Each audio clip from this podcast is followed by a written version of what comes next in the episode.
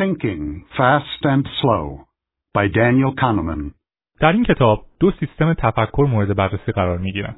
سیستم یک سریع و به غریزه و احساسات ارتباط داره. سیستم دو به نسبت سیستم یک کنتره و مرتبط با منطق و کارهای حساب شده است. این کتاب این دو نوع سیستم تفکر رو بررسی می‌کنه و با هم مقایسهشون می‌کنه و بدون این احساسات رو در مقابل منطق قرار میده.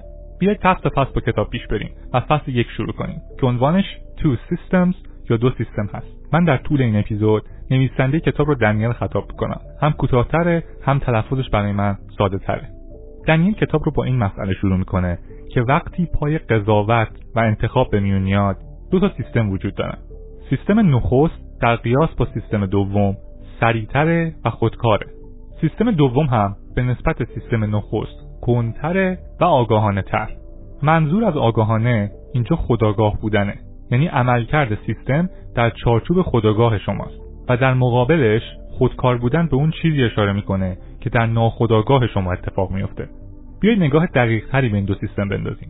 دنیل سیستم نخست رو سریع و تقریبا خودکار یا غریزی توصیف می‌کنه. این نوع از فکر کردن تقریبا بدون تلاشی از سوی من و شما و بدون هیچ حس کنترلی انجام میشه. این سیستم تفکر فوق العاده تاثیرگذاره. خیلی بیشتر از اون چیزی که من و شما تصور می‌کنیم. و تقریبا تمام تصمیمات و قضاوتهای ما تحت تاثیرش قرار می‌گیرن. به عنوان مثال از این نوع تفکر جوابی که برای معادله ساده مثل دو به علاوه دو پیدا می‌کنید یا اینکه می‌دونید وقتی من میگم نونو منتظر شنیدن پنیر هستیم نتیجه عملکرد سیستم تفکر نخست ماست. این سیستم در پشت پرده عکس عملها و عملکردهای غریزی ماهرانه قرار داره. برای مثال بسیاری از عملکردهای ما در هنگام رانندگی یا راه رفتن خروجی این سیستم و نتیجه آموزش طولانی مدتیه که این سیستم داشته.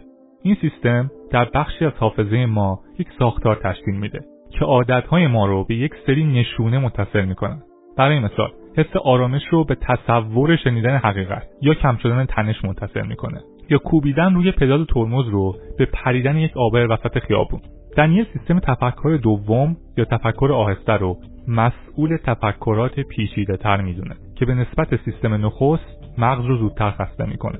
این سیستم نیاز به تمرکز و آگاهی من و شما برای پردازش افکار داره و ما اون رو به عنوان خداگاهمون می‌شناسیم. بخشی از ما که تصمیماتمون رو می‌گیره انتخاب می‌کنه و صاحب یک سری دلیل و باوره. برای مثال زیر نظر گرفتن رفتار خودمون یا افزایش دادن سرعت راه رفتنمون نیاز به دخالت این سیستم یا همون سیستم تفکر آهسته داره. شاید اینطور به نظر بیاد که سیستم دوم سیستم غالبه و سلطه بیشتری داره. اما دنیل توضیح میده که در حقیقت تفکر سریعه که سیستم غالبه و قهرمان داستان. سرعت پردازش بالای سیستم نخست باعث میشه که هر چند وقت یک بار به مشکل بخوره و برای کمک به سیستم دوم رجوع کنه. برای مثال گاهی اوقات موقعیت طلب می‌کنه که اطلاعات با دقت و نظارت بیشتری بررسی بشن و سیستم نخست قادر به انجام این کار نیست. در این مواقع سیستم دوم وارد عمل میشه و مسئولیت بررسی افکار و اعمالی که سیستم نخست در نظر گرفته رو بر عهده می‌گیره. علاوه بر نظارت و بررسی سیستم دوم ممکنه با توجه به شرایط اقدامی به تشویق تغییر یا حذف افکار و اعمال در نظر گرفته شده توسط سیستم نخست بکنه. برداشتن پا از روی ترمز ماشین وقتی که ناخودآگاهمون به اشتباه احساس خطر کرده یک نمونه از دخالت سیستم دوم در عملکرد سیستم نخست تفکره.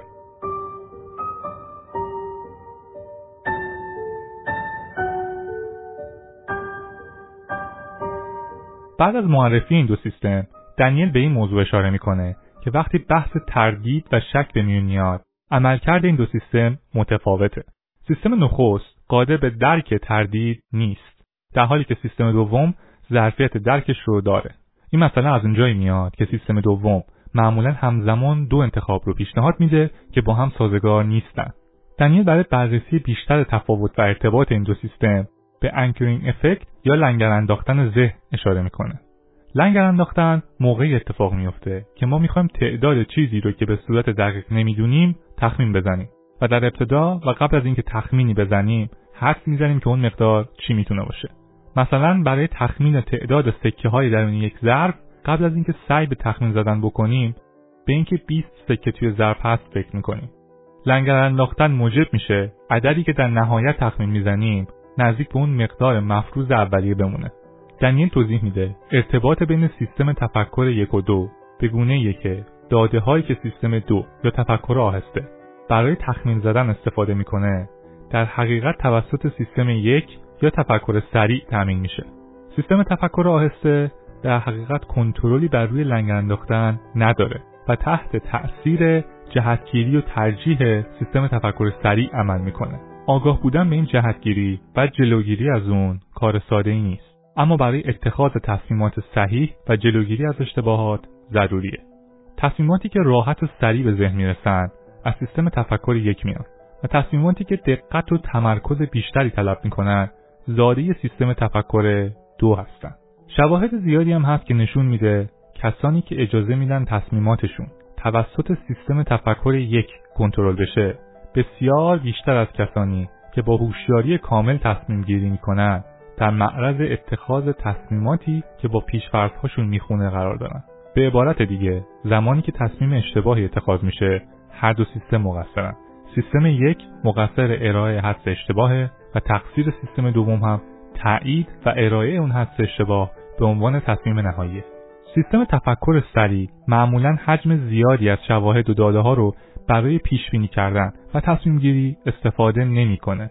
به همین دلیل احتمال اینکه تصمیمات افراطی و دور از حقیقت و حتی غیر منطقی بگیره وجود داره. این از ذات سیستم تفکر سریع میاد که با سرعت و بدون داشتن شواهد کافی اقدام به نتیجه گیری می‌کنه.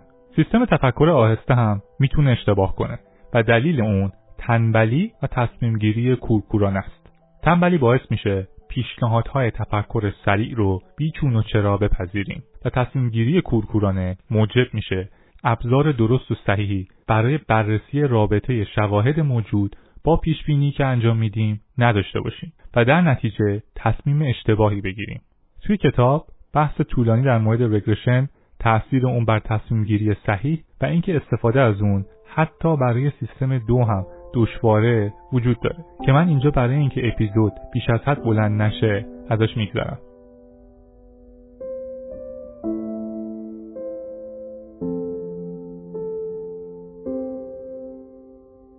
حالا می‌رسیم به بخش سوم. overconfidence یا اعتماد افراطی. در این بخش از کتاب چند نمونه از باورهای اشتباه بررسی میشن که توهم درست بودن یک تصمیم و اعتماد بیش از اندازه ما به درستی اون تصمیم رو سبب میشه. تصویر ما از دنیا به صورت مستمر در حال تغییر و اصلاحه و این مسئله باعث میشه که ما به اشتباه فکر کنیم که گذشته رو می‌فهمیم و درکش می‌کنیم. و در نتیجه آینده هم باید قابل درک و پیش بینی باشه. اما واقعیت اینه که ما کمتر از اون چیزی که فکر می‌کنیم بر گذشته اشراف داریم.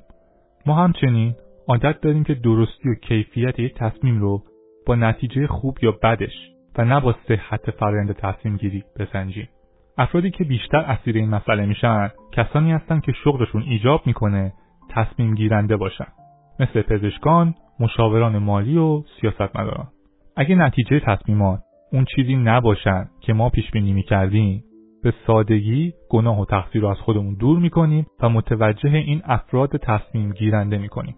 در همین صورت اگه تصمیم اتخاذ شده درست از آب در بیاد برای ما یک مسئله عادی محسوب میشه و اون رو به حساب انجام وظیفه می‌ذاریم. این پدیده باعث میشه تصمیماتی که با احتیاط گرفته میشن اغلب بی ارزش به نظر بیان و نادیده گرفته بشن. در شرایطی که افرادی که دست به ریسکای بزرگ می‌زنن و با قمار کردن همه چیز. به موفقیت بزرگ می‌رسن بیش از اون که لایق باشن مورد ستایش قرار می‌گیرن.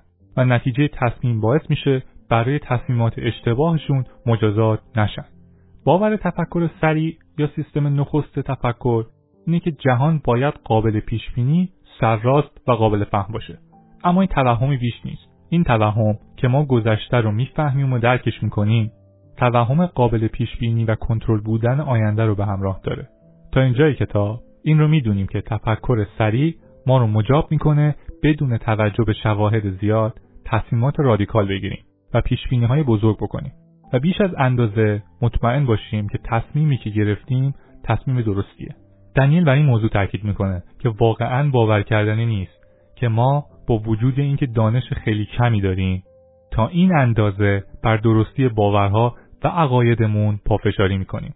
با این وجود دنیل تاکید می‌کنه که حس اطمینان و اعتماد اهمیت زیادی برای ما داره. چرا که عامل حس آرامش ذهن ماست. شکی نیست که اشتباه در فرضیات و پیش های ما در مورد آینده اجتناب ناپذیره اما ما می‌تونیم از اشتباهاتمون درس بگیریم. درس نخست هم اینه که جهان کاملا غیرقابل پیش و خطا و اشتباه همواره رخ میده. درس دوم هم اینه که اعتماد به تصمیمات باید به عنوان معیاری از دقت اونها در نظر گرفته بشه. در حقیقت اعتماد کم به یک تصمیم همیشه بیشتر به حقیقت نزدیکه. به این مسئله هم توجه کنید که خوشبینی نقش پررنگی در شکل دادن زندگی ما ایفا می‌کنه. و افراد خوشبین مخترعان و کارآفرینان و سیاستمدارانی هستند که با ریسک کردن و پذیرفتن چالشهاش ما رو به اون جایی که امروز هستیم رسوندن.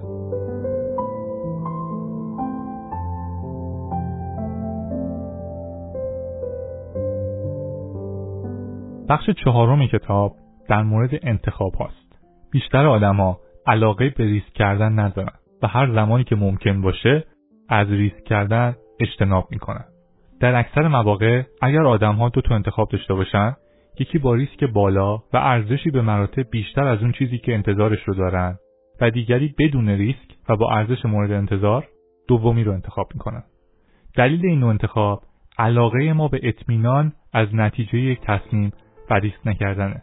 بعضی از کسانی که تصمیم گیرنده هم هستن حتی اگه انتخاب قطعی ارزشی کمتر از اون چیزی که انتظارش رو دارن داشته باشه باز هم ریسک نمی‌کنن و انتخاب قطعی رو ترجیح میدن. از سوی دیگه کسایی که با انتخابهای خیلی بد روبرو میشن قمارهای نجومی می‌کنن و شانس اندک جلوگیری کردن از باخت رو به بهای احتمال بالای وخیمتر کردن شرایط می‌خرن این نوع ریسک کردن هم معمولا شکست های قابل مدیریت رو به فجایع تبدیل می‌کنه. اگر سریال چرنوبیل رو دیده باشین کل ماجرا نمونه خیلی ملموسی از این رفتاره. خیلی از تصمیماتی که با آن روبرو میشیم به اصطلاح تصمیمات مرکبن. یعنی هم ریسک شکست دارن و هم شانس پیروزی و موفقیت. و ما باید تصمیم بگیریم که آیا ریسک قمار کردن رو بپذیریم یا نه. دنیل از پدیده صحبت می‌کنه با نام پیشگیری از ضرر. که موجب میشه انگیزه از دست ندادن قویتر از انگیزه و امید به تحصیل و به دست آوردن باشه. برای مثال جلوگیری از فنا شدن مال و دارایی ها به نسبت کسب مال انگیزه بیشتری در ما ایجاد می‌کنه. دلیل اینکه خیلی از ما اهداف خیلی بزرگی هم برای خودمون در نظر نمی‌گیریم همین مسئله است. در نظر گرفتن هدفی که هیچ وقت به اون نمی‌رسیم به نوعی از دست دادن و ضرر کردن رو برای ما تداعی می‌کنه. و فراتر رفتن از اون هدفم احساس سود کردن رو. همین مسئله باعث میشه اکثر ما وقتی به یک هدف مشخص شده می‌رسیم تلاشمون رو کاهش میدیم و دلیلی برای فراتر رفتن نمی‌بینیم. و اینکه سود کردن نیست که مهمه بلکه جلوگیری از ضرر کردنه که ما رو به جلو می‌بره. مثال دیگهش وقتی که یک قانون در مجلس قرار تصویب نشه. تلاش اونایی که ضرر می‌کنن خیلی سختتر از اونهایی که از تصویب نشدنش سود می‌کنن پذیرش شکست هیچ وقت ساده نیست و از جمله دلایلی که جنگ ها سالیان سال طول می‌کشن هم همینه. با وجود اینکه طرف بازنده می‌دونه که جنگ رو باخته اغلب به کوچکترین امید جلوگیری از شکست دل خوش می‌کنه و به جنگیدن ادامه میده. همه ما وقتی برنامه ریزی می‌کنیم خروجی واضح به نظرمون موفقیت برنامه است. در حالی که در بیشتر مواقع شکست محتملتر از پیروزیه. چرا که معمولا فقط یک راه برای موفقیت یک برنامه وجود داره و چندین و چند راه برای شکستش. در انتهای این بخش از کتاب دنیل از افسوس به عنوان چیزی فراتر از یک احساس نام می‌بره و افسوس رو نوعی از تنبیه می‌دونه. ما معمولا وقتی که اتفاق بدی رخ میده برای خودمون نسخه افسوس رو میپیچیم و به همین دلیل ترس از افسوس پشت بسیاری از تصمیماتیه که ما اونها رو اتخاذ می‌کنیم. تمایل به پیشگیری از افسوس معمولا به بهای از دست دادن موقعیت ها تموم میشه. تصمیم گیرانی هم که قبلا در موردشون صحبت کردیم می‌دونن که افسوس عضو جدا نشدنی از زندگیشونه و به نوعی در انتظار افسوس زندگی می‌کنن. این مسئله به حس افسوس قدرت میده و باعث میشه که نقش پررنگی در تمامی تصمیماتی که ما می‌گیریم ایفا بکنه. افسوس یکی از احساسات واهی ماست. و اون چیزی که بهش رنگ میده تصور ما از واقعیت های دیگری است که می‌تونستن در دسترس باشن و الان نیستن.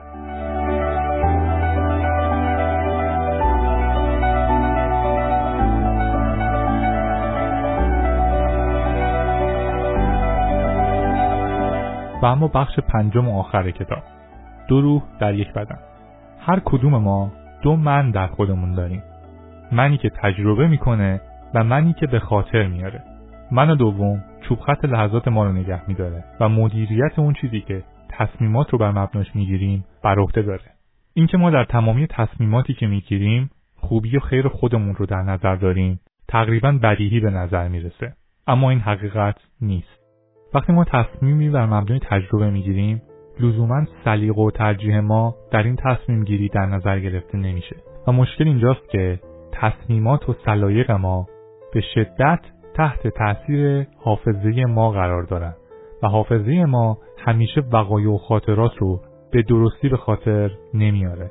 حتی حافظه کوتاه مدت ما هم از این محدودیت در امان نیست. و اون چیزی که ما از 15 دقیقه پیش به خاطر میاریم لزوما چیزی نیست که اتفاق افتاده. و این مسئله بر روی تصمیمات ما تاثیر می‌گذاره. حافظه ما بخشی از سیستم نخست یا تفکر سریعه و به گونه تکامل پیدا کرده که شدیدترین لحظه یا قله یک اتفاق لذت بخش یا دردناک و احساس ما در انتهای اون اتفاق رو به خاطر میسپاره. حافظه که تمام لحظات تجربیات ما رو به خاطر نمیاره نمی‌تونه به تصمیماتی منجر بشه که با تمایل ما برای لذت طولانی و درد و رنج کم همخونی داشته باشه. دنیل برای مثال از یک ازدواج شکست خورده صحبت می‌کنه. وقتی به خاطرات یک ازدواج شکست خورده فکر می‌کنیم به احتمال زیاد بیشتر فکرهای منفی روند ناخوشایند جدا شدن و چند ماه آخر که سخت و پرتنش بودن رو به خاطر میاریم. اون چیزی که نمی‌تونید به خاطر بیارید سالهای پر از شادی و عشقن که ازشون لذت بردیم اینکه تجربه پایان ناخوشایندی داشته دلیل بر بد بودن کل تجربه نیست. اما متاسفانه ما محکوم به این هستیم که قسمتهای ناخوشایند رو به خاطر بیاریم و این خاطرات بعد مبنای تصمیمات ما در آینده میشن. مورد دیگه که تصمیمات ما رو تحت تاثیر قرار میده احساساته. تجربه یک لحظه رو نمیشه به سادگی با یک عدد به عنوان میزان خوشنودی توی اون لحظه بیان کرد. انواع مختلفی از احساسات مثبت مثل عشق و لذت و احساسات منفی مثل عصبانیت و تنهایی وجود دارند. و این احساسات مثبت و منفی همزمان و در تک تک لحظات ما حضور دارن. اما ما قادریم که لحظات زندگیمون رو به دو دسته مثبت یا منفی تقسیم کنیم و خاطرات مربوط با هر لحظه رو با برچسب خوشی یا ناراحتی به خاطرمون بسپاریم. و در نهایت اگر تصمیمی قراره که خوبی و خوشحالی ما رو در نظر داشته باشه باید هر دو من رو یعنی من تجربه کننده و من یادآورنده رو در نظر بگیریم.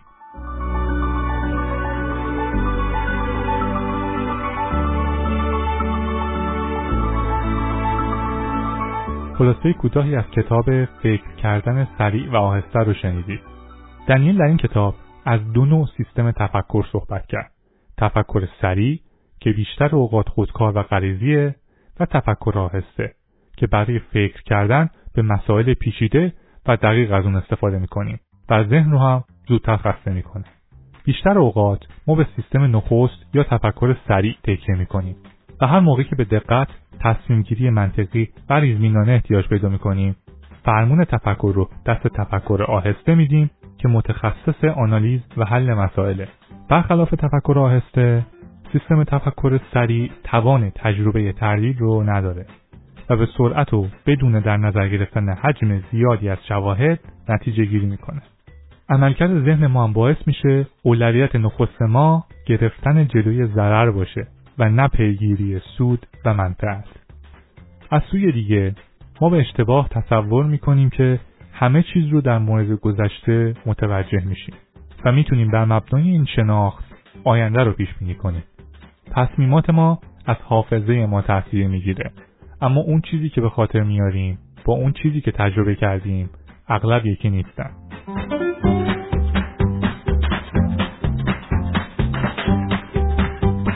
دم همگی گرم که تا اینجا پادکست همراه من بودین. اگه این پادکست رو دوست دارین لطفا اونو با دوستانتون هم به اشتراک بگذارید.